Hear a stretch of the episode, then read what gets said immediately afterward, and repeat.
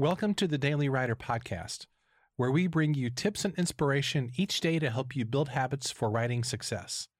For more resources, including your free Daily Writer Starter Kit, visit dailywriterlife.com. There are few things in life as powerful as a handwritten note sent through the mail. Why? Because we all want to feel noticed.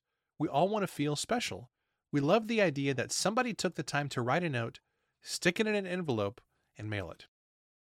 As a writer, you interact with a lot of people. You interact with readers, other writers, clients if you do client work. You interact with people who help you with publishing, and other people connected with podcast and media, probably. Whenever someone does something for you, send a note of thanks or appreciation. You know, sending a note or a card does take some time and a little bit of money because there's postage involved and there's the expense of the cards and all that. But the return you get is really amazing. People really love getting stuff in the mail. You can also include an extra little surprise like a bookmark or a small trinket for an extra special touch.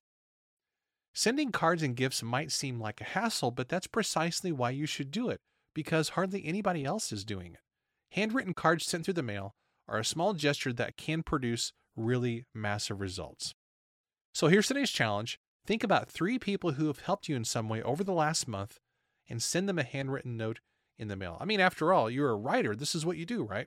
So take this opportunity to use those writing skills to impact somebody's life today. Thanks for listening, and I'll see you next time.